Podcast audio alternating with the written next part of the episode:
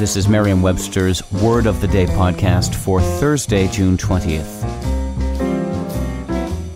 Brought to you by the new Merriam-Webster's Advanced Learners English Dictionary, designed for students and teachers of English as a second language.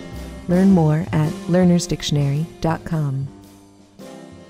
Today's word is peccant, spelled P E C C A N T. Peccant is an adjective that means guilty of a moral offense, sinning. It can also mean violating a principle or rule, faulty. Here's the word used from a review by Benjamin Ivry in The Forward. His own translation of Heinrich Heine's A Woman features a naughtily misbehaving protagonist and her peccant boyfriend.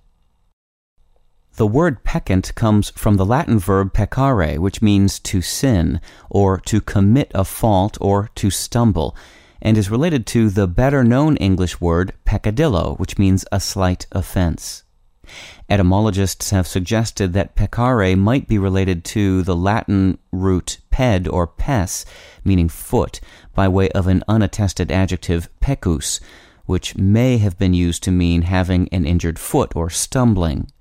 Whether or not a connection truly exists between peccant and peccus, peccant itself involves stumbling of a figurative kind, making errors, for example, or falling into immoral, corrupt, or sinful behavior. I'm Peter Sokolowski with your Word of the Day. Visit the all-new learners dictionary dot com, the ultimate online home for teachers and learners of English. A free online dictionary, audio pronunciations, custom study lists, and interactive exercises are available now at learners dictionary dot com.